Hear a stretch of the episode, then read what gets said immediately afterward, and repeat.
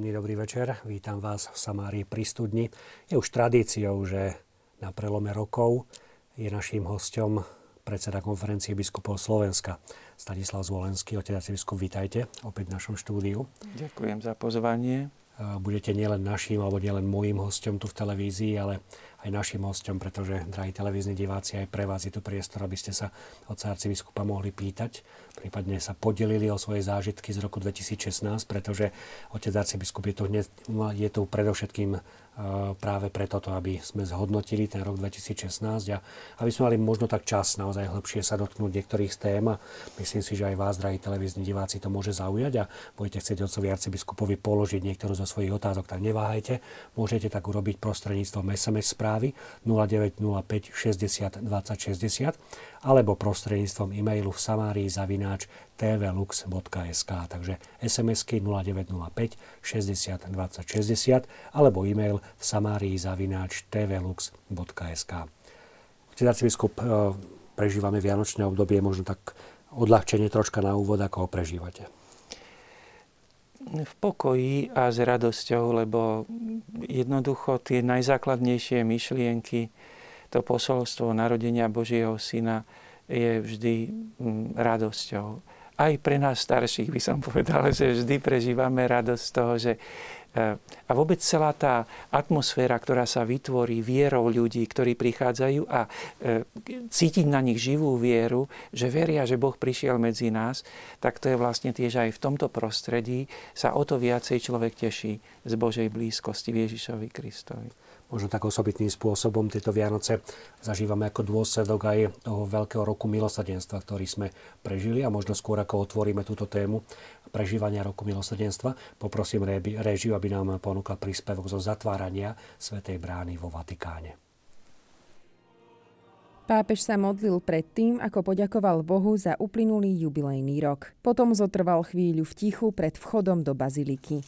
Odhaduje sa, že počas roka prešlo touto svetou bránou asi 20 miliónov ľudí, ktorí si vyprosovali Božie milosrdenstvo. Poslednou osobou, ktorá prešla cez bránu Svetopeterskej baziliky, bol pápež František. Prešiel cez ňu v tichu a potom ju zatvoril ako symbol ukončenia jubilea milosrdenstva.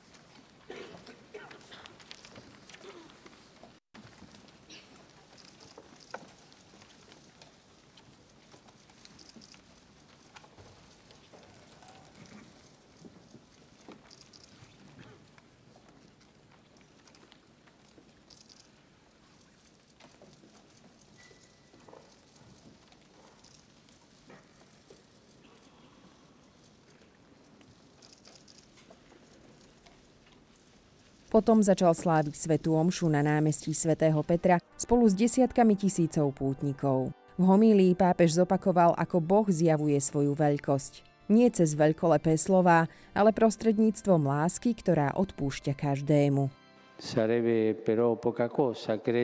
Znamenalo by to veľmi málo, keby sme uverili, že Ježiš je kráľom vesmíru a centrom dejín, ale neurobili by sme ho pánom našich životov.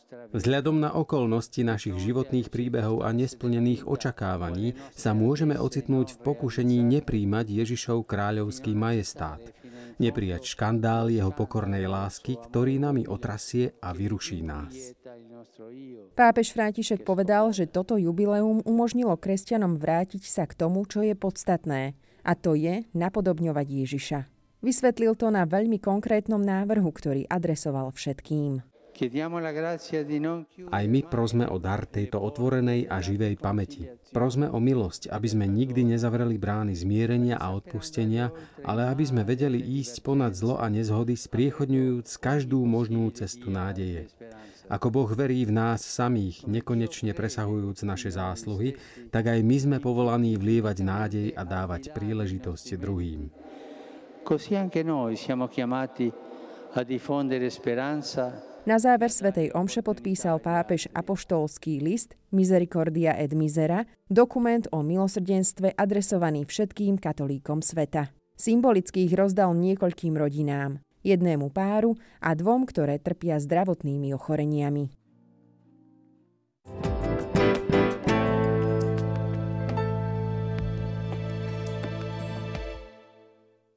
Otec arcibiskup, ako ste teda prežívali rok milosrdenstva v rámci církvy Slovenska a vlastnej diecézy?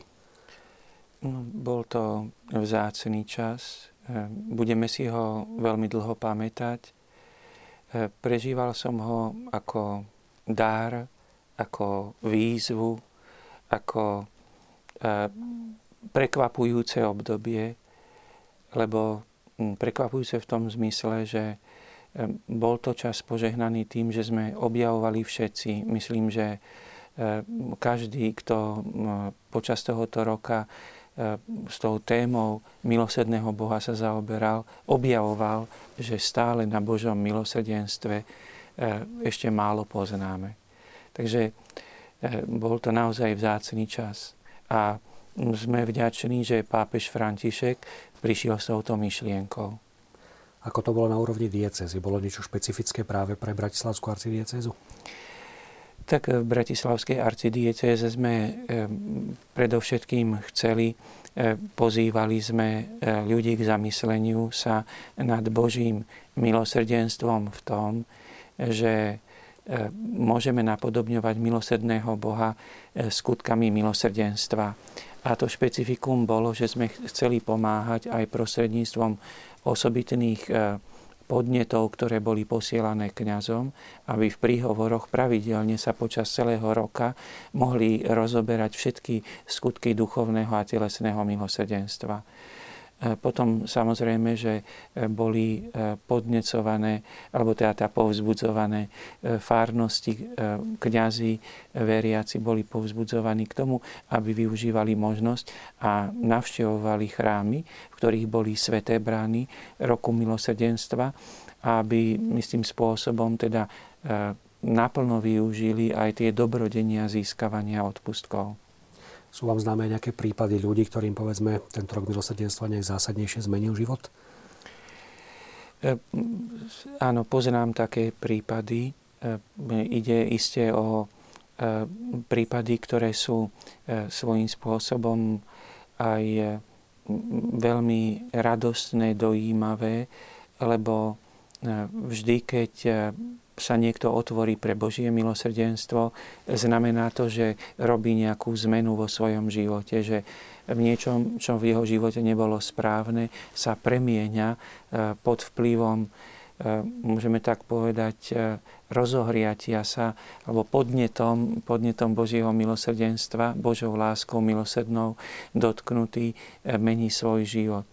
Takže sú také prípady, no možno, e, keďže všetky tie zmeny v živote sú aj taká delikátna vec, e, ktorá zasahuje dosť do osobného života a samozrejme vždy, keď, sa, mm, keď v našich životoch prichádza k obráteniu, je možno to šťastné, že by sme už neradi spomínali to negatívne, čo bolo predtým, že chceme vždy už hovoriť o, o tom, čo je potom obrátenie, ale um, poviem jednu takú dojímavú vec, ktorá sa dala, teda aspoň mne sa zdala dojímavá, lebo v roku milosrdenstva sme mali možnosť aj, že vo farnostiach dali sme taký podnet, že pre dospelých alebo aj pre starších, ktorí ešte neprijali sviatosť birmovania, že aby sa pripravili.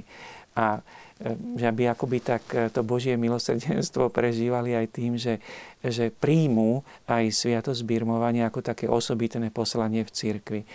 A práve to stretnutie, keď potom som už mal možnosť sprostredkovať sviatosť birmovania týmto dospelým, ktorí boli, môžeme tak povedať, taká škála od 25 mm, rokov po 80 rokov, keď ich bolo vyše 100 prítomných v katedrále. Ich sústredenosť e, bola naozaj dojímavá, taká, sa ma dotýkalo, e, dotýkalo to, že som si uvedomil, otvorili sa milosrdnému Bohu. Takže mm, napríklad takýto jeden zážitok, ktorý z roku milosrdenstva mi zostane veľmi silno v pamäti. Čo môže robiť, aby to ovocie malo ďalej nejaké pokračovanie, aby to neskončilo naozaj tým zavretím Svetej brány? Ehm, toho sa až natoľko neobávam. Myslím, že rok milosrdenstva e, u nás padol e, na dosť úrodnú pôdu. Téma e, milosrdného Boha je v našich farnostiach pomerne živá téma. Máme veľa ľudí, ktorí napríklad sa radi modlia korunku Božieho milosrdenstva. Treba, keď je niekedy v reči putovanie ľudí. Často hovoria, že putujú do sanktuária Božieho milosrdenstva v Lagievnikách. E, jednoducho téma milosrdného Boha je veľmi živá. E, takže predpokladám, že rok milosrdenstva len prehlbil e, našu istotu, že sa môžeme obracať k milosrdnému Bohu. Takže je isté, že rok milosrdenstva bude prežívať alebo je prítomný stále vo vedomí našej takej vrúcnej lásky k Bohu, ktorý je milosrdný. Ale je to isté aj dobré, že to vedomie, že potrebujeme Božie milosrdenstvo. Čiže vychádzame z toho, že aj ja sám, že vychádzam z toho, že áno, potrebujem Božie milosrdenstvo, že v mojom živote je vždy čo naprávať a že to naprávanie je E, tak povediac, umožnené tým, že Boh je milosrdný. Počas roku milosrdenstva udelil svätý Otec určité privilégia pri vyslovovaní sviatosti zmierenia a viaceré z nich potvrdil aj po skončení roku milosrdenstva. Ako vnímate túto skutočnosť? Tak e, samozrejme, že toto sú tie také cenné e, gestá, alebo teda rozhodnutia svätého Otca, ktoré môžeme brať aj ako také gesto že aj keď sa to pre iných, e, viete, lebo e, jednoducho z toho, že e, Svetý Otec dovolí kňazom, že môžu udeliť rozhrešenie a môžu aj stanoviť pokánie, aj vo vzťahu predovšetkým k previneniu, k veľmi vážnemu previneniu zabitia nenarodeného dieťaťa, čiže k tým ľuďom, ktorí vedome a dobrovoľne vykonali potrat. Rieši nesmierne bolestnú e, otázku, veľké previnenia v cirkvi, ale zároveň chce aj ukázať, že e, akoby uľahčuje cestu k tomuto získaniu odpustenia, e, zjednodušuje prístup k tomu. Je to gesto preto, lebo netýka sa to všetkých ľudí, ale všetci, lebo nie všetci majú tento hriech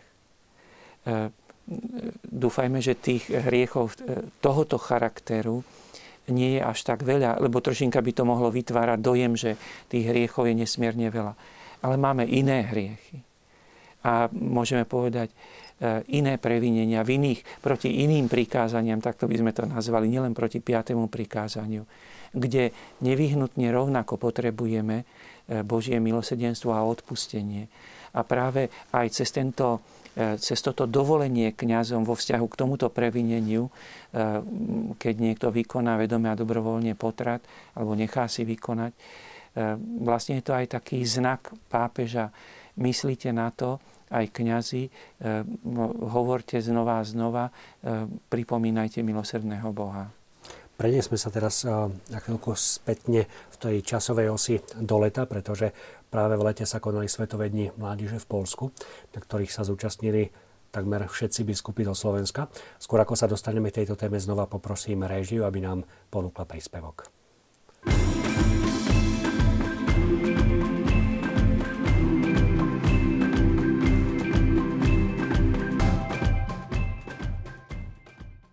Chcete, aby druhí ľudia rozhodovali o vašej budúcnosti?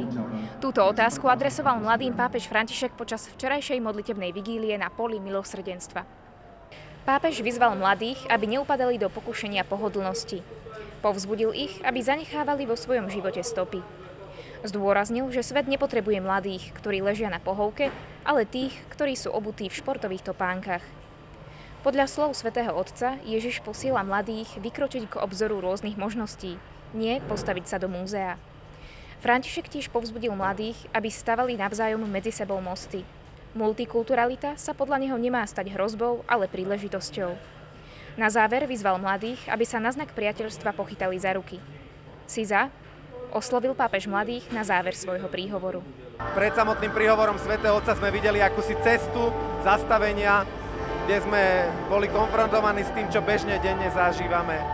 Život na diskotéke, život v izolácii a v pseudosvetoch virtuálnej reality. Až ten svet, ktorý môže byť aj radostný. A veľmi sa mi páčila herečka, ktorá stvárňovala dievča, ktoré sa transformovala až, ak som dobre pochopil, na sestru Faustínu mala nádherný pohľad a taký krásny, krásny výraz. Tak, eh, a myslím, že aj Svetý Otec jej osobne ďakoval na konci, keď tí herci odchádzali okolo neho, tak si ju tam tak pridržal a zrejme niečo tiež také osobné povedal. Takže dotklo sa ma to veľmi. Vzhľadom na to, že sme boli veľmi unavení po dlhej, dlhej ceste, tak, tak to bolo náročnejšie. Ale mi sa veľmi páči náš papež František, pretože ako on hovorí mladým, tak to je jedna neskutočná vec proste, ako on dokáže práve zapôsobiť na tie veci, ktoré dnešná doba potrebuje počuť. Som strašne rada, že som sa dostala do takého uh, blízkeho sektora, úplne stať 7. najbližšia rada, úžasný výhľad. A aj som videla Svetého Otca, keď išiel tou takou bránou, tak tam sme stáli hneď vedľa. Ja musím povedať, že som bola veľmi nadšená, bolo to naozaj úžasné aj tá atmosféra, aj ľudia. Najmä si odnášam veľa myšlenok z eh, kázne pápeža Františka, mal tam veľa takých trefných poznámok v dnešnej dobe a takých vecí, ktoré by sme si aj my mladí mali tak do srdca zobrať. Na záver vigílie sa svätý Otec pomodlil s mladými pred najsvetejšou sviatosťou oltárnou Ruženec Božieho milosrdenstva.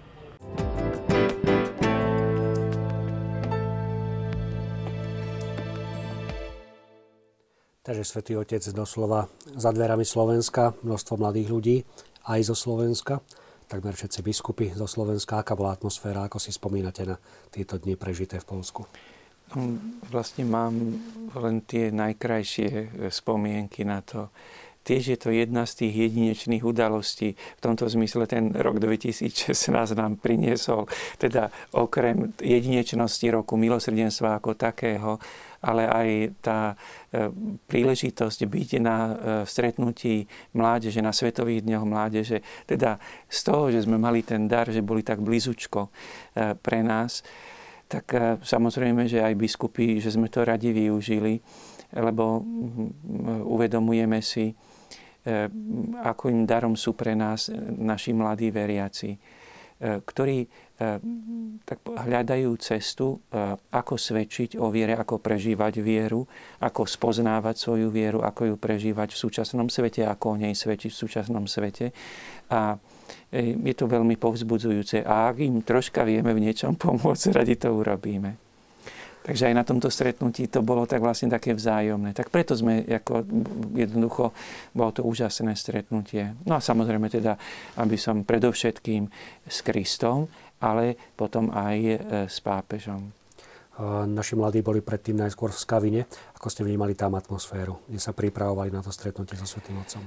Som veľmi vďačný za tie dni v Skavine. E, zažil som e, osobne veľkú pohostinnosť. Počul som nádherné svedectvá o pohostinnosti z úst mladých ľudí.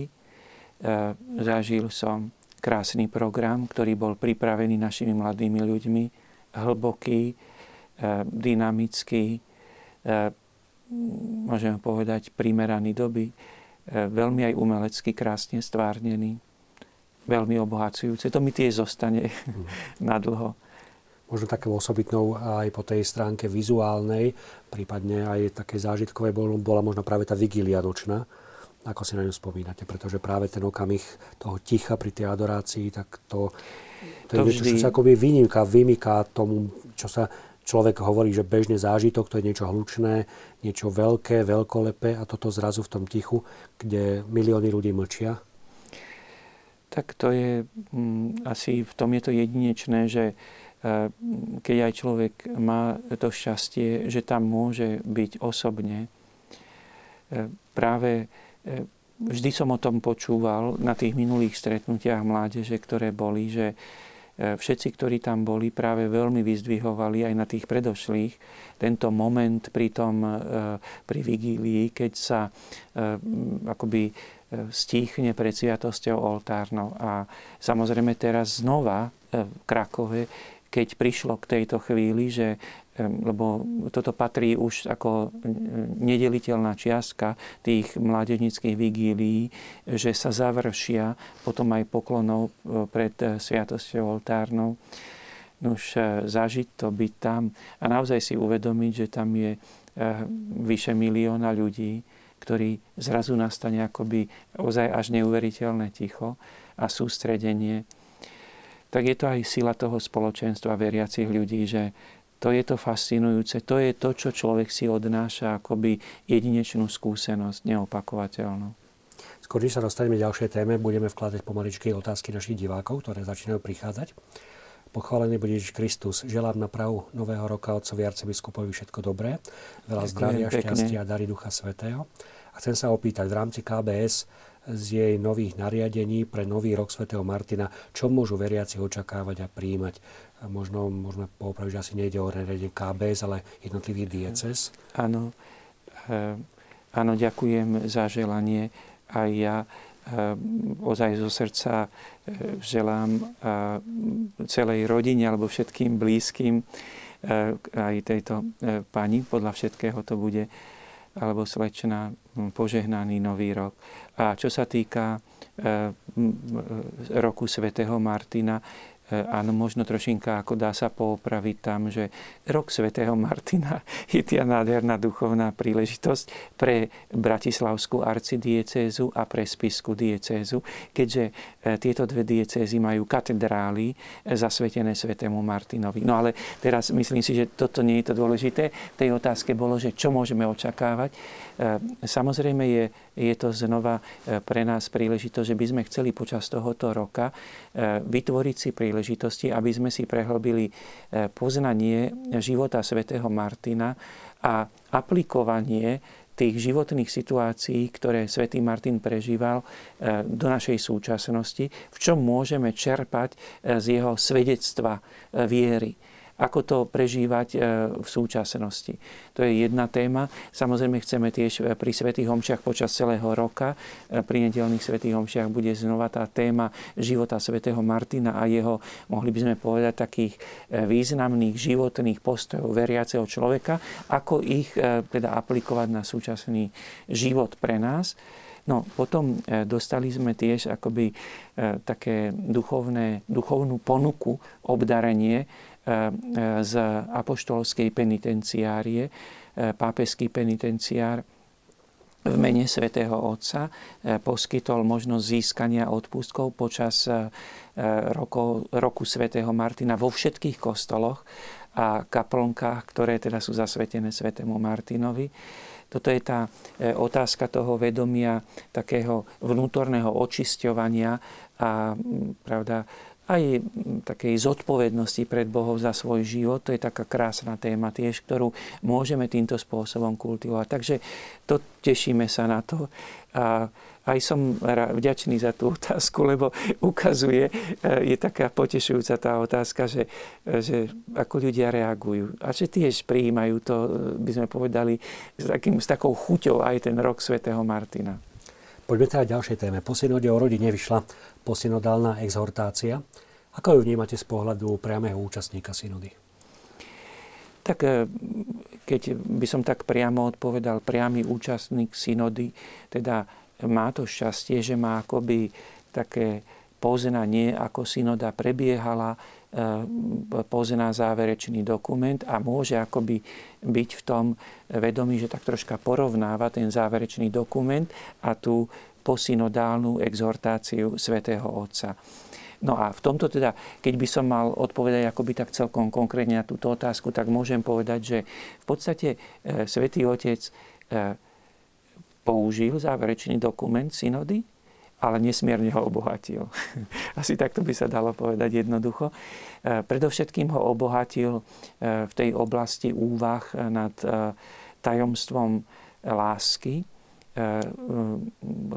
ktoré je tam jedna veľká časť tej posynodálnej exhortácie je postavená nad takou meditáciou a pastoračným zameraním hymnusu o láske, ktorý nachádzame v 13. kapitole 1. listu Korintianom.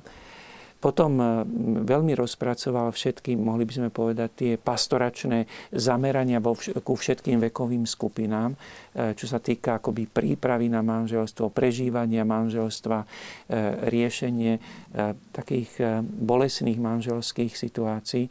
Totiž, lebo manželstvo ako také je ako jedinečná inštitúcia, jedinečný vzťah, jedinečná skutočnosť, jedinečný fakt nášho života, ale zároveň aj tým pre našu ľudskú hriešnosť musíme e, si uvedomovať, že je aj miestom, kde sa neustále musí prežívať napríklad to Božie milosrdenstvo. Samotná exhortácia vyvolala aj diskusiu, dokonca aj medzi kardinálmi. Ako ju vnímate? Diskusia e, je vždy dobrá, lebo môže prehlbiť poznanie.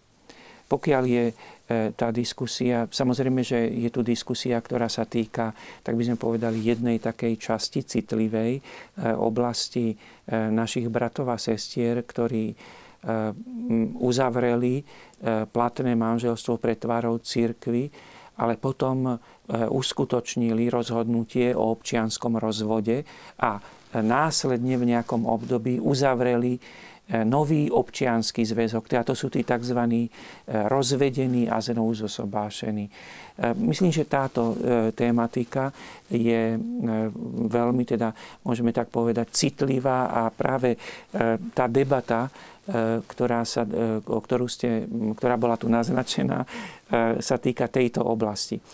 Ale e, tu by som si dovolil tak povedať, že e, Svetý Otec e, vniesol do našej, mohli by sme povedať, takej pastoračnej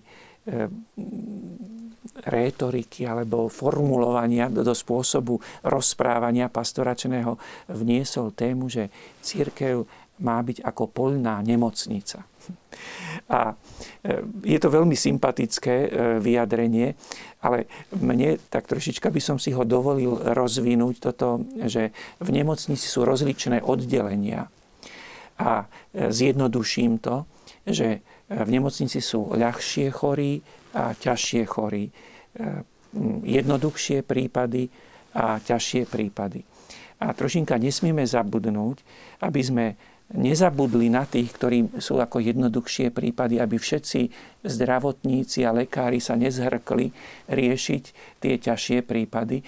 A tak povediac e, nemárnili sily na to, že sa budú debatovať, ako tie ťažšie prípady riešiť a treba tak povediať súperili, kto nájde lepšie riešenie a pritom zanedbali prácu, e, že by pomáhali v tých jednoduchších prípadoch. Takže ja by som to asi takto povedal, že pre nás, samozrejme, že je veľmi cenné, že o tom debatujú kardináli, že sa obracajú na svätého Otca, a my môžeme eh, aj, tak povieme, s určitým napätím a s takou chuťou očakávam, eh, ako táto diskusia, čo nám prinesie nového, čo, aké prehlbenie, ale zároveň by som povedal, že jestuje nesmierne veľa oddelení v tej polnej nemocnici, takých jednoduchších prípadov, ktorí, tak troška tak poviem, aj my jednoduchší zdravotnícky, duchovný personál môžeme pomôcť liečiť a v mene Ježiša Krista máme dosť prostriedkov, aby sme mohli, tak povediac, e, ponúknuť a sprostredkovať aj uzdravujúcu Ježišovú silu. Poďme opäť k našim divákom. Rodina z Partizánskeho. Pekný večer. My by sme chceli poďakovať televízii Lux za všetko to krásne a poučné, čo sme mali možnosť vidieť na jej obrazovkách.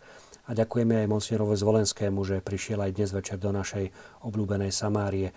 Páči sa nám, ako on jednoducho, skromne, ale aj jasne a výstižne objasňuje a predkladá Kristovu náuku. Želám všetkým v novom roku to najvyššie dobro. Takže ďalšia z reakcií, ktoré prichádzajú. Ďakujeme pekne aj my želáme týmto rodinke Takže z Partizánskeho. Partizánskeho našich stálych divákov.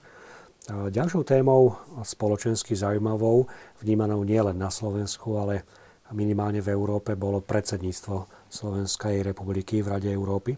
Ako ste vnímali toto miesto na výslní pre tak malú krajinu, ako je Slovensko, na pol roka, ktorý sme prežili? Tak eh, ako pocítili sme určité ohodnotenie, alebo teda zretelnejšie sme cítili našu prítomnosť v rámci Európskej únie.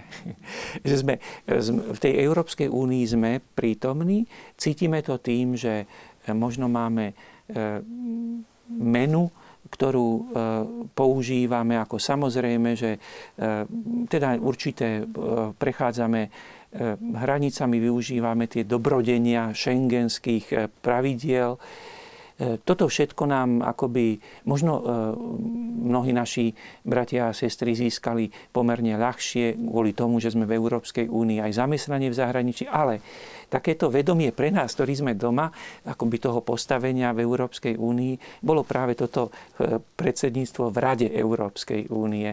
Takže myslím, že bolo to také čosi lichotivé a hlavne teraz, už keď môžeme s určitým uspokojením povedať, že aspoň tak, ako e, to hodnotia, alebo ako v médiách môžeme počuť hodnotenia, že e, slovenské predsedníctvo je pozitívne hodnotené. Takže tak aj ako občania, tak poviem po tej stránke, po tej línii občianskej, sme vďační mm, za takéto, že sa to podarilo istým spôsobom to predsedníctvo Slovenska eh, uskutočniť eh, takým pozitívnym spôsobom. Dobre, poďme teda k náročnejšej otázke. Máme za sebou v tomto roku parlamentné voľby, ktoré priniesli množstvo prekvapení a aj zaujímavý povolebný vývoj.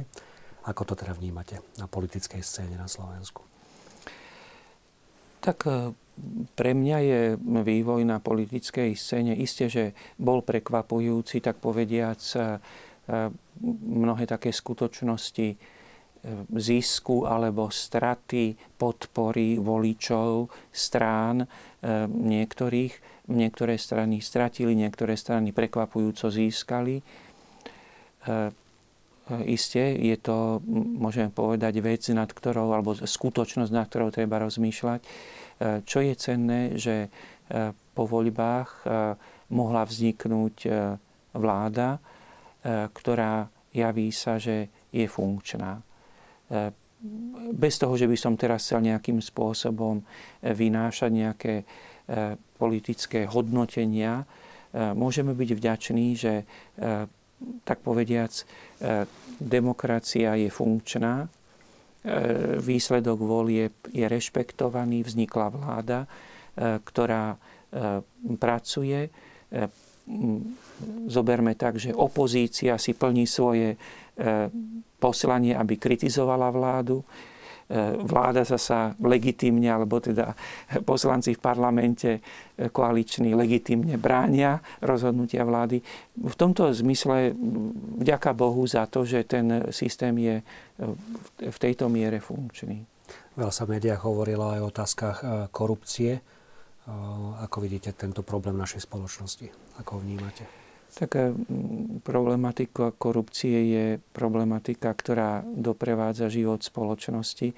Mohli by sme trošička tak povedať, že isté, že e, často sa o tom hovorí, že tá korupcia je e, veľmi veľká. E, zároveň možno tak ako mne ako kňazovi sa svedčí povedať, že tento hriech korupcie je hriech, ktorý doprevádza, je to jeden z hriechov, ktorý doprevádza ľudskú spoločnosť stále. E, možno miera tej korupcie e, sa dá ovplyvňovať e, rozhodnutiami zákonodarcov a potom možno aj takou, predovšetkým, takou kultúrou osobnou.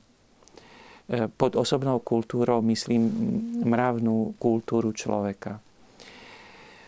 Zároveň treba aj povedať, že mm, samozrejme, že korupcia v takom svojom, v tom, je to inak veľmi ako téma hlboká, e, ktorá sa dotýka životov ľudí, lebo často v našich podmienkach aj sa stáva, že mm, ako nie celkom, mm, by som povedal, správne sa korupcia chápe. Korupcia je vždy, že človek za nejaký dar získa niečo, na čo nemá právo. To je, myslím, že principiálne korupcia. Teda, že podplatí niekoho, aby získal, na čo nemá právo. E, žiaľ Bohu, e, čo je u nás problém, že e, často ľudia, aby získali to, na čo majú právo, získavajú to aj s pomocou rozličných darčekov a tak. Ono sa to tak dosť prelína. A myslím, že téma korupcie je dobrá téma aj možno na také E, ktorá by bola aj, do našich, e, aj v našej televízii Lux, by bola dobrá téma na také správne rozlišovanie, ako by tak prehlbiť sa v takej múdrosti rozlišovania v tejto oblasti. Lebo e, to, že korupcia je prítomná, že sú tu tieto previnenia, je zrejme. Ale v konečnom dôsledku musím začať ja sám od seba. Každý musí začať sám od seba a len tak akoby projektovať svoju horkosť do toho, svoje také sklamanie životné, do toho, že budem hovoriť, tá naša spoločnosť je taká korupčná. E, možno vyzerá to veľmi také, tak poviem, aktuálne, ale často je to len akoby zakrývanie, že projektujem do toho nejakú svoju e, horkosť, ale neviem povedať konkrétne, v čom tá korupcia, kde som tú korupciu pocítil. Takže myslím, že by sme mali začať v tom, e, e, tak ako konkrétne to riešiť, konkrétne prípady korupcie. Ďalší z našich divákov, naša diváčka Mária. Požehnaný nový rok želám. Chcela by som sa opýtať pána arcibiskupa, kedy uvítame na Slovensku nášho milovaného svätého otca Františka. Ďakujem, je to milá otázka. Ja želám tiež e, požehnaný nový rok. No, e, budeme sa o to usilovať. E, kedy, žiaľ neviem povedať, kedy znova a znova opakujeme pozývanie, pozvanie Svetému Otcovi pri najbližšej príležitosti. Uvidíme, kedy znova, keď bude taká vhodná príležitosť, lebo samozrejme, že aj trošička taká úcta k Svetému Otcovi vyžaduje takú istú, aj keď sme urobili pozvanie, že sa potom istý čas čakať, aby sme znova to pozvanie zopakovali je zrejme, že e, pre svätého otca Františka, ktorý je taký trošička v tomto špeciálny, že ide na periférie, ako to on rád hovorí, e, pravdepodobne e, nás neberie ako takú perifériu, že ktorú by bolo, lebo sa, zdá sa, že v tomto zmysle ako svätý Otec navštevuje tie krajiny, ktoré nejakým spôsobom sú naozaj také v ťažšej situácii. Takže ale mm, túžime potom, ja osobne mm, by som e, veľmi rád ho tiež e, mohol, tak poviem, e, nie, že, nepoviem, že privítať, ale zažiť to, že príde aj do našej krajiny. Veľmi rád by som bol. O priznáme si, ešte nebol ani doma dokonca. Áno. V rodnej Argentíne, takže naozaj to vyberanie tých cieľov, ako hovoríte, má, má svoje špecifika aj pre Svetého Otca. Biskupy vstúpili intenzívne do diskusie ohľadom nedele. Prečo? Za akým cieľom? No, myslíme, že eh, keď sme veľa hovorili, aj znova, môžeme tak povedať, z podnetu svätého Otca, ale aj vôbec z faktickej situácie, zo skutočnosti, že vidíme, že eh, život v rodinách je zranený. Že eh, mladí ľudia akoby E, strácajú odvahu uzatvárať e, manželské zväzky. E, no, že je tu veľmi veľká problematika toho vo vzťahoch. Tak sme si uvedomili, že ak chceme nejakým spôsobom pomáhať, jednou z ciest je aj znova ukázať, že voľný deň, deň pánov, je deň, kedy máme príležitosť zanechať prácu, alebo by sme povedali dokonca povinnosť zanechať prácu, uvedomiť si, že práca a zarábanie materiálnych prostriedkov je len prostriedkom, nie cieľom, že hĺbka nášho života je vo vzťahoch a na to potrebujeme, zjednodušene poviem, voľný čas, aby sme mohli prežívať vzťahy. Nedela je v tomto, tak povediať, pri, e, deň e, ľudskej prirodzenosti. Tak sme postavení. Potrebujeme čas na vzťahy. Je zrejme, že oplakávame, aké máme zranené vzťahy, aké, aký sme osamotení. E, a jedna z pomocí je znova akoby rozšíriť pre spoločnosť priestor aby sme mohli budovať svoje vzťahy. To je veľký návrat aj pre nás veriacich k sveteniu nedele. Ako teda vo viere povieme, svetiť nedelu. Lebo keď svetíme nedelu, keď myslíme na Boha, vlastne aj spoznávame našu identitu, našu totožnosť, naše jestvovanie, našu danosť a základný vzťah k Bohu, ktorý je vzťah a znova, možno to už trošinka bude až také ako, mm, akoby jednotematické poviem, kde prežívame milosrdenstvo, nás uschopňuje k dobrým vzťahom aj e, s našimi bratmi a sestrami.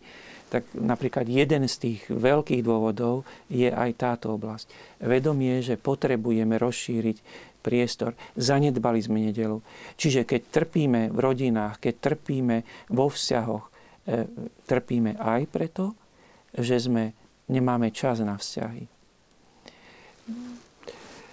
Je zaujímavé, že celkovo ten mediálny svet ako keby, aspoň ja mám ten pocit, zdieľal také tiché sympatie voči tomu, že táto otázka bola otvorená dokonca aj samotní podnikatelia naznačili, že, že nie je to tá otázka, ktorú by nedokázali riešiť.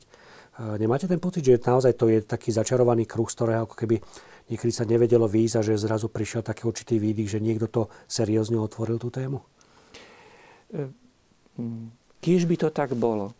E, troška mám rozpaky e, potvrdiť tieto mm. slova preto, lebo aby sme nevyzerali, že chceme pochváliť seba samých.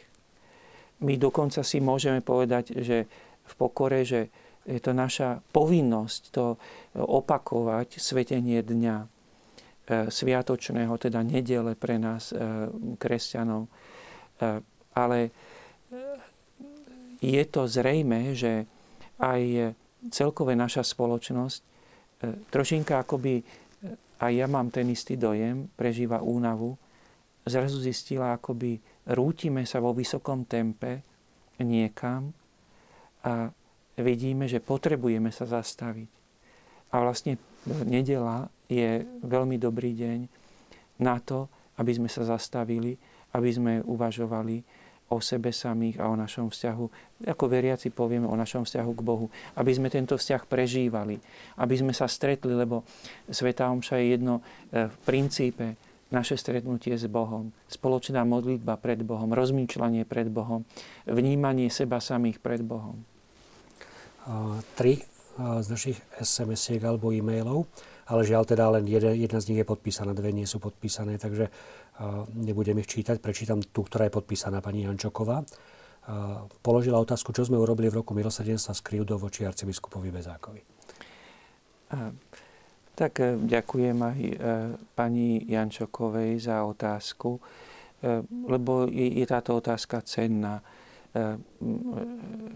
v tom zmysle, že nám e, pripomína e, nášho brata v biskupskej službe, monsignora Roberta Bezáka a je to vždy pre nás príležitosť aj si tak znova spomenúť, že aby sme ho doprevádzali modlitbami. A samozrejme, že v tej formulácii tej otázky by bolo že krivda voči e, monsignorovi Bezákovi. E, v tom slovičku krivda je už vyslovený určitý morálny, e, morálne hodnotenie toho, čo sa vo vzťahu tej skutočnosti, čo sa vo vzťahu k monsignorovi Bezákovi stalo. Aby som nejakým spôsobom tak povediac, neotváral e, polemiku krivda, nekrivda, lebo e, snad by som len e, poďakoval za túto otázku v tom zmysle, a že čo sme, čo sme spravili v roku milosrdenstva, je asi to, že môžem povedať, že v roku milosrdenstva sme, myslím, že aj ako biskupy sme opakovane hovorili medzi sebou eh, o tejto problematike. Eh, hovorili sme o duchovnej podpore monsignora Bezáka eh, s tým, že samozrejme, že musíme aj tak povedať, a, že vzťah je vždy o dvoch. V pozemskom živote je to vždy aj o dvoch medzi dvomi ľuďmi. že z našej strany je pripravenosť na ten vzťah. Samozrejme, že ja teraz nemôžem v tejto chvíli nejakým spôsobom sa vyjadrovať, že ako vidí vzťah k nám otec Robert. To by bola skôr otázka na neho. Ale je zrejme, že napríklad aj Svetý Otec má na pamäti túto problematiku naša Iveta. Ďakujem za vás, našich duchovných pastierov, ktorí sa staráte o svoje ovečky, za vašu obetu. Prajem vám v novom roku veľa trpezlivosti a veľa lásky. Iveta. Divák Ľubomír. Dobrý večer a všetko dobré vám všetkým do štúdia. Chcel by som pozdraviť pána Zvolenského za celú našu obec Koplotovce. Takže to je milé. Ďakujem. pozerajú. Ďakujem. Tá trošinka, to si môžem dovoliť, že aj teda ja ďakujem za pozdrav, aj, aj e, e, pozdravujem do Koplotoviec, lebo je to miesto, kde som ako kaplán e, slávil Svetu Omšu, keď som bol kaplánom Lohovci, je to filiálka Lohovca, takže asi jej možno aj tým je trošička nejaká tá spomienka pre mňa ku Koplotovciam. Takže ďakujem a tie srdečne pozdravujem. V lete sa uskutočnili olympijské hry v Rio de Janeiro. Mali ste možnosť ich sledovať, prípadne čo vás tam najviac oslovilo? E, tak e, sledoval som pomerne málo, ale sledoval som také tie, e, môžem povedať, že pre nás, kde sme mali také silné zastúpenie, teda silné zastúpenie v tom, že predovšetkým tam, kde sme mali nádej, že, že máme veľmi kvalitných športovcov a o, popredné umiestnenie, tak Takže to som trošička sledoval, teda nakoľko som mohol.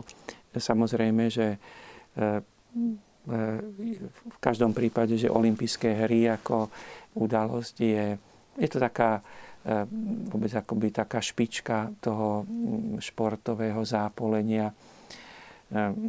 Má to svoju tradíciu, takže niečo z toho som teda sledoval, ale máličko, teda skôr to, že kde sme tak troška, kde mi tá taká národná hrdosť ma tak lákala, že prežívať s tými, ktorí mali z našej strany zo slovenskej nádej na dobré umiestnenie. Je zaujímavé, že viacerí z tých špičkových športovcov, ktorí aj uspeli na Olympiáde alebo v iných športoch, keď príde otázka, či už priama alebo nepriama na otázku viery, existencie Boha, že neuhýbajú. Či je to Matej to, či je to Peter Beňuš, či je to Peťo Sagan.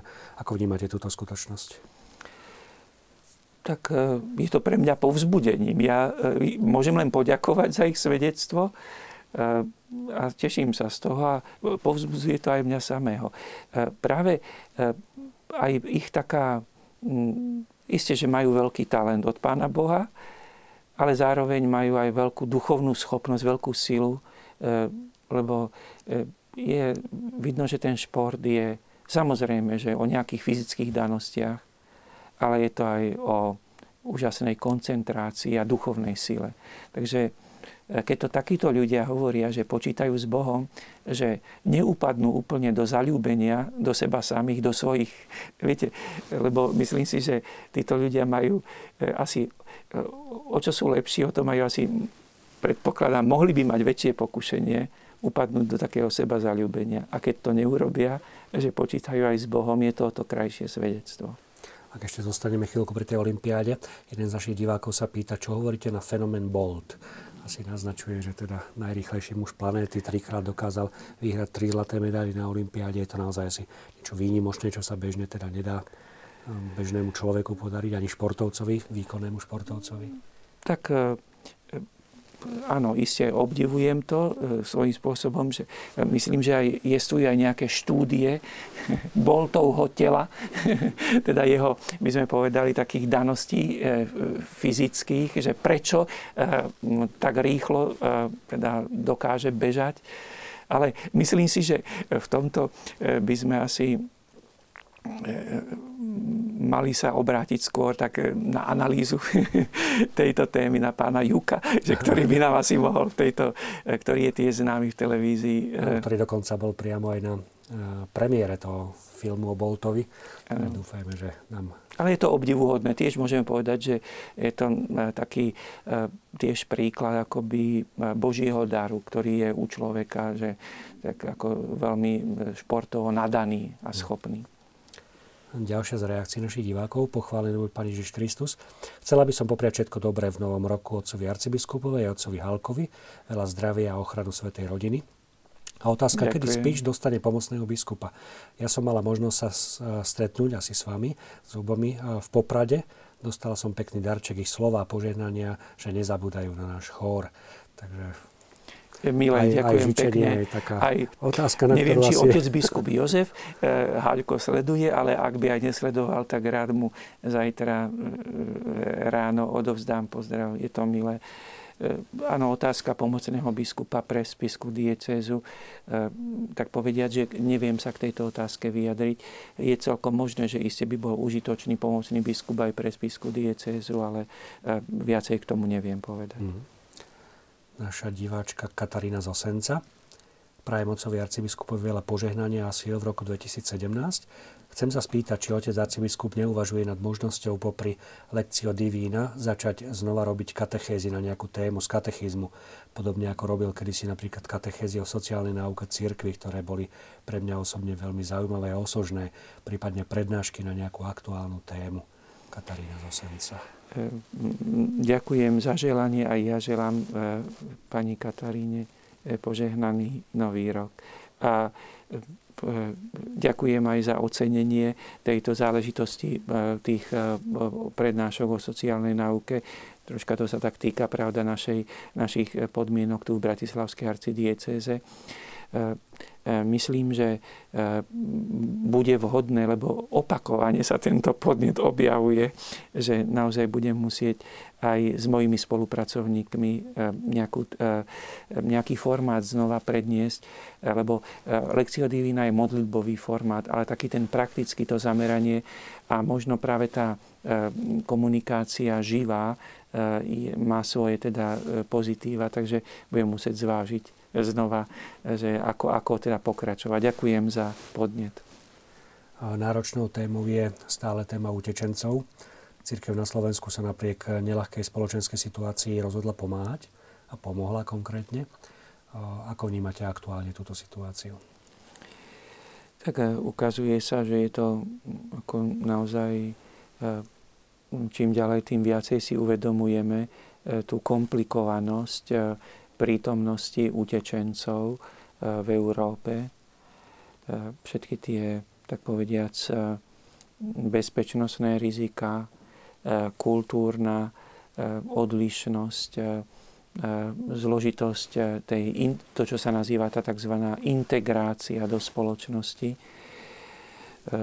Zároveň je to aj, musíme povedať, že musíme si tak priznať, že musíme poďakovať aj za to, hoci je to veľmi bolestné, že je to mm, akoby dôsledok nášho previnenia, že sme ostarli. V tomto Svetý Otec, tak e, myslím si, že Svetý Otec František tak e, voči Európe povedal, že je to akoby stará dáma, e, teda stará mama, ktorá istým spôsobom má málo vnúkov a vnúčiek. A myslím, že práve v tom eh, Európa eh, ako, a zároveň si vytvorila aj potom cez, te, cez tie situáciu tých utečencov, tak povedať, príťažlivosť pre nich, predovšetkým pre tých tzv. ekonomických utečencov. Je to, téma utečencov je veľká téma na zamyslenie a tak povediať aj na pokánie pre nás všetkých. Lebo to, čo tak, ako taký termín zaujímavý je, je, je naformulovaný, že tzv. demografická zima, teda, že sme vlastne ako v takom veľkom útlme, ako je príroda v útlme, aj naše, naša taká, by som povedal, že deti, rodeň, e, teda e, noví členovia našej spoločnosti sú akoby, že musíme dočkať, kedy príde znova jar, kedy znova akoby tá plodnosť tej našej spoločnosti.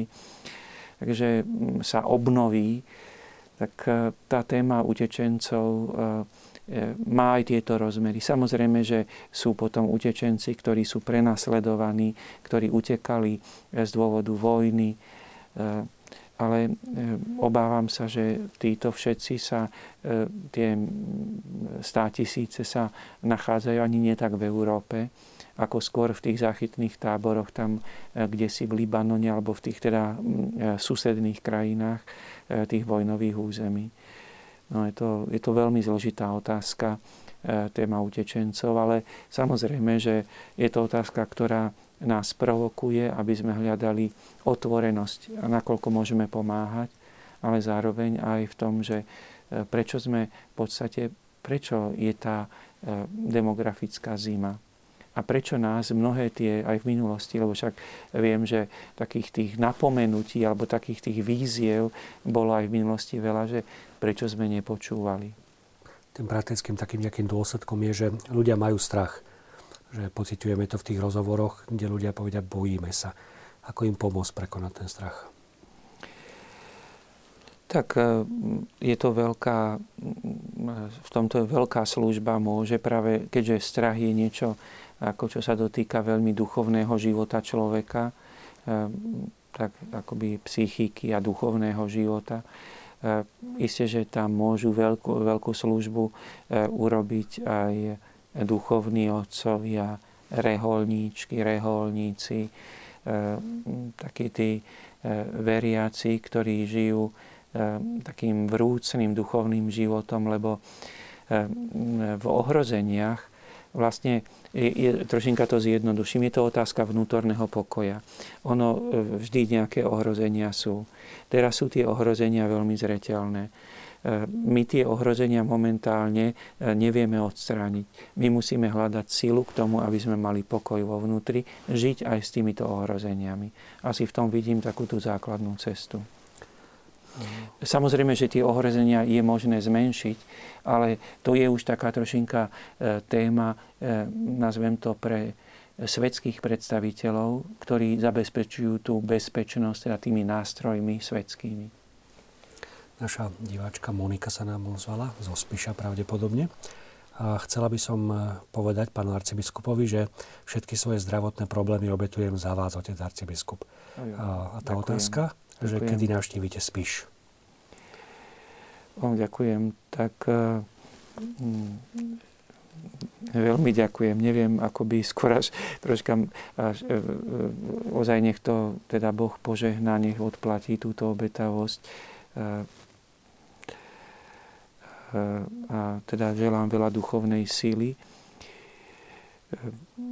A naozaj e, som vďačný za každú modlitbu, za každú obetu, lebo e, v podstate aj človek e, nevie, nikdy nebo, možno dúfam vo väčšnosti, až že Pán Boh nám dopraje spoznať, že o čo sme boli ochránení pre modlitby a obety bratov a sestier Takže e, často si to ani možno nevieme uvedomiť, že o čo nás ochránia práve takíto e, dobrí ľudia, ktorí sa za nás modlia, za nás obetujú. Ale no, a teraz možno k tomu takému ľahšiemu, že kedy navštívim spíš, tak e, teraz tako, neviem povedať nejaký konkrétny dátum, ale myslím, že vždy takou krásnou príležitosťou ísť na spíš je samozrejme v júli, keď je veľká púť v Levoči minulý rok som žiaľ nemal možnosť e, e, zúčastniť sa tejto púte, ale tento rok, ak bude možnosť, rád pôjdem, lebo to je tiež nádherné stretnutie.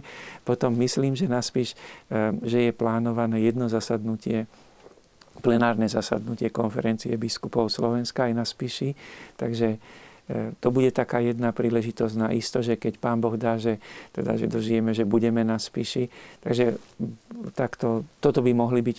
Potom e, isté, že možno sa vyskytnú aj nejaké príležitosti, ale iné, ale teda toto, keď Pán Boh dá, tak toto by boli asi také dve nahy pravdepodobnejšie.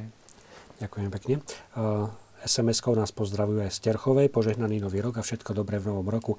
Srdečne pozdravujem z Terchovej. O, ďakujeme však aj krásny pozdrav do Terchovej a tiež želanie požehnaného nového roku. Naša diváčka Marcela. Dobrý večer. Chcela by som sa opýtať, aké knihy odporúčate na rozvoj osobnosti a duchovný rast pre dospelých a aké pre deti?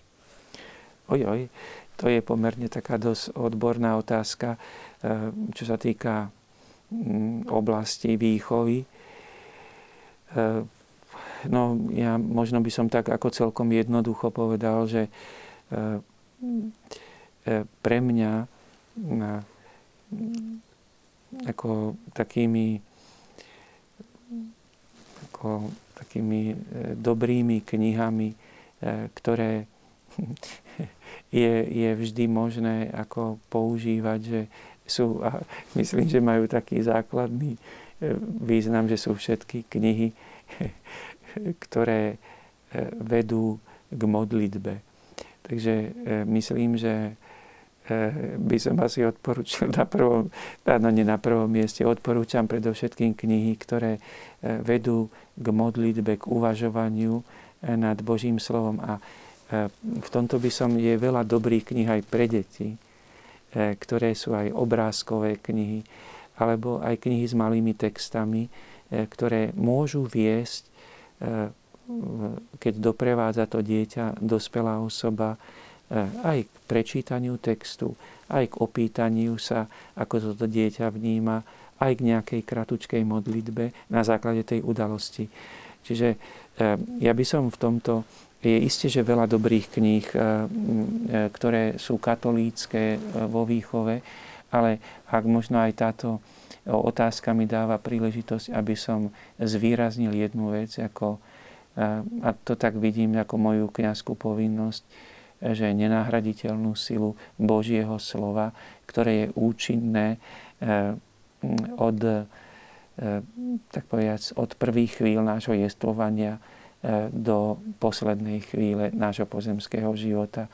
Nenahraditeľná účinnosť e, udalostí, ktoré e, vyplývajú e, zo Svetého písma.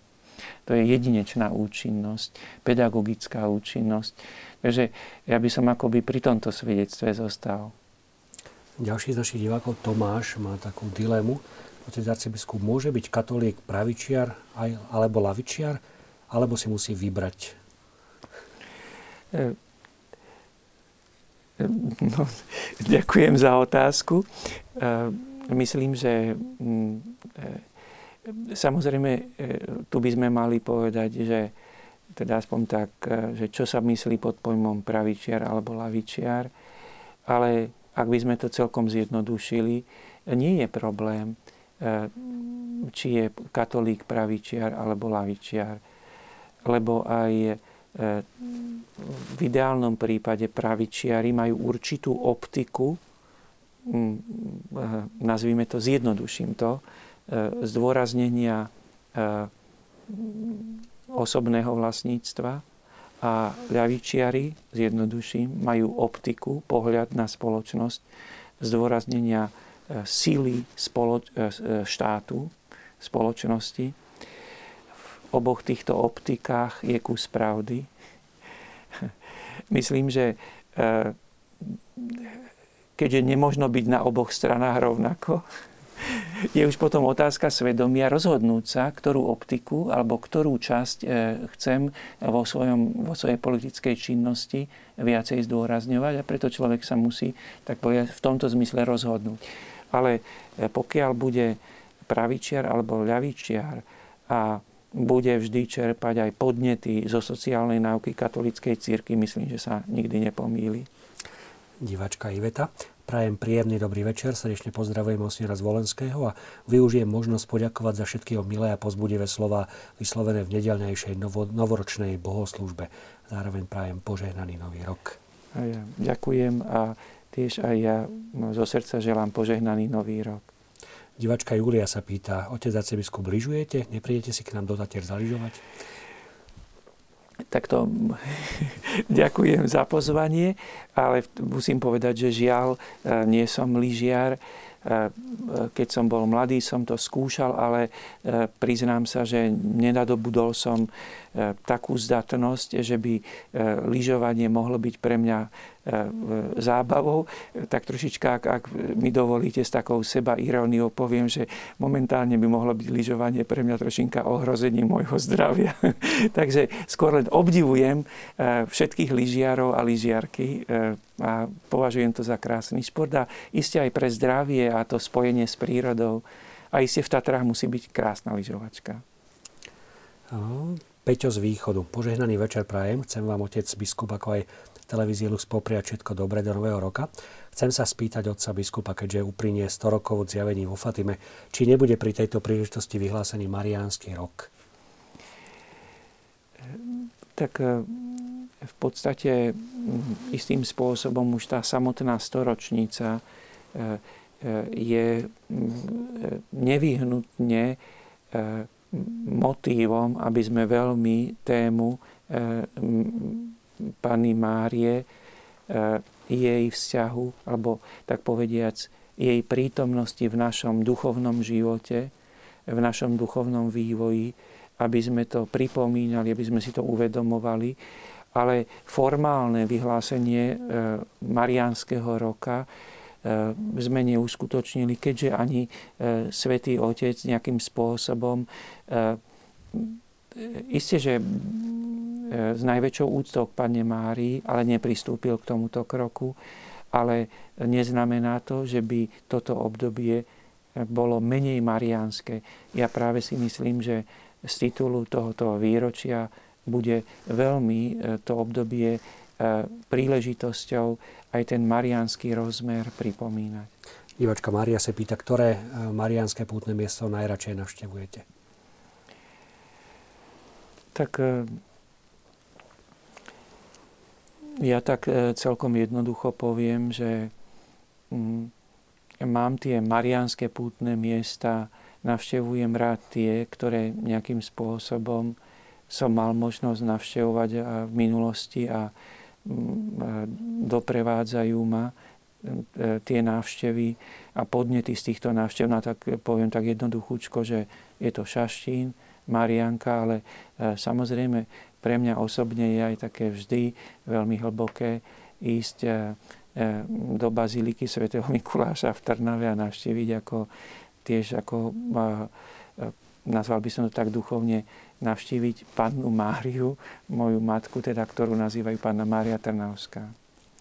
Divák Tomáš, vďaka našim otcom biskupom a kňazom za ich hlas a vedenie aj v ťažkých otázkach, ako napríklad aj otázka prekonávania náš, nášho sebectva s cieľom mať viac detí, riešenie korupcie, kohabitácie a podobne. Takže to je pozdrav od Tomáša. Ďakujem. Tie otázky prichádzajú, ale predsa len toho času už až tak veľa nie je. Tak ako poslednú tému možno otvorme práve ten horizont, ktorý sme už troška naznačili a to je práve otázka e, toho z tého výročia Fatimských zjavení. E, otcovia biskupy aj na úvod toho občianského roka e, poslali do farnosti pastierský list, kde sa tak osobitne vidíme takéto slovičko, že pokánie. Prečo práve tento leitmotiv toho pastierského listu? Je to nevyhnutné, lebo ak chceme hovoriť o zjavení Panny Márie vo Fatime, musíme hovoriť o tom, čo Panna Mária vo Fatime žiadala. Alebo teda žiadala, povzbudzovala.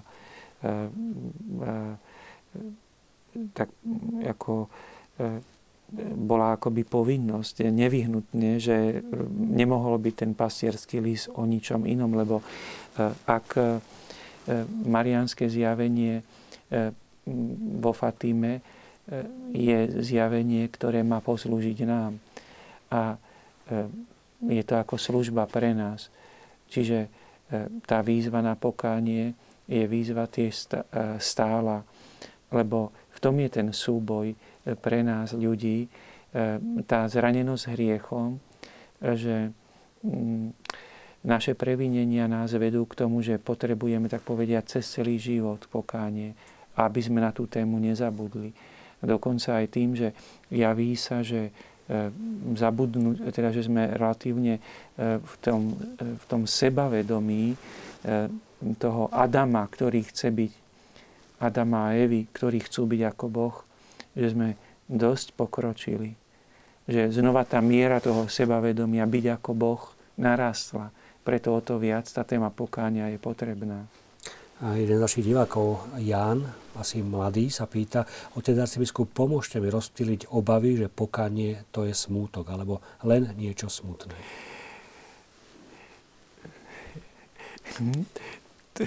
Milá otázka, ďakujem za otázku. E, samozrejme, že e, e, v pokání je nevyhnutná bolesť. ale nemusí tam byť smútok. Je tá bolesť, tá bolesť môže byť akoby, tak ako trpí človek, ktorý vie, že utrpenie má zmysel. Tak dal by sa povedať, že aj pokánie v tomto môže byť niečo pokojné. Nemusí to byť hneď smutné, lebo je v tom nádej na odpustenie. A práve milosrdný Boh je v pokáni garanciou odpustenia. Čiže preto nemusí byť pokánie smutné. To, že je bolestné, to sa nedá zobrať, lebo je to, smút, je to smútok, bolesť eh, nad tým, že, že som sa previnil, ale v tom, tá, ten smútok, ten proces premeny toho smútku na, na, v nádej odpustenia, to je pokánie. Otec Arcibiskup, ďakujem veľmi pekne za to, že ste si na nás našli čas, pretože nielen u nás v televízii Lux, ale zrejme naozaj našich divákov dnešná téma zaujala, pretože ďakujem za pozvanie. reagovali naozaj vo veľkej miere. No a o tom, čo sme hovorili na záver našej relácie, že naozaj to pokanie to nie je len niečo také nevyhnutne smutné, ale že človek, ktorý prejde tou cestou pokánia, tak sa cíti znešený práve tou, možno tým návratom tej ľudskej dôstojnosti, tak o tom je aj ten kvázi klip alebo modlitba, eh, ktorý sme si nechali na záver a to je práve to, čo sme mali možnosť so Svetým Otcom prežiť v Arménsku, kde zaznel nádherný kajúci žalm. Takže ten sme si nechali na záver a poprajme si do toho nového roku naozaj veľa Božieho požehnania. Čo by ste vy zaželali našim divákom? Tak eh, samozrejme, že veľmi im želám eh, duchovnú sílu, dobré zdravie, nech ich Boh požehnáva, nech vládzu spokojom a radosťou kráčať vo svojom živote. Nech sú šťastní, že sú pokrstení, že sú kresťania a nech svedčia o Bohu vo svojom prostredí. A ďakujeme im za priazeň. Tak ďakujeme veľmi pekne a tu je slúbený kajúci žalm z Arménska.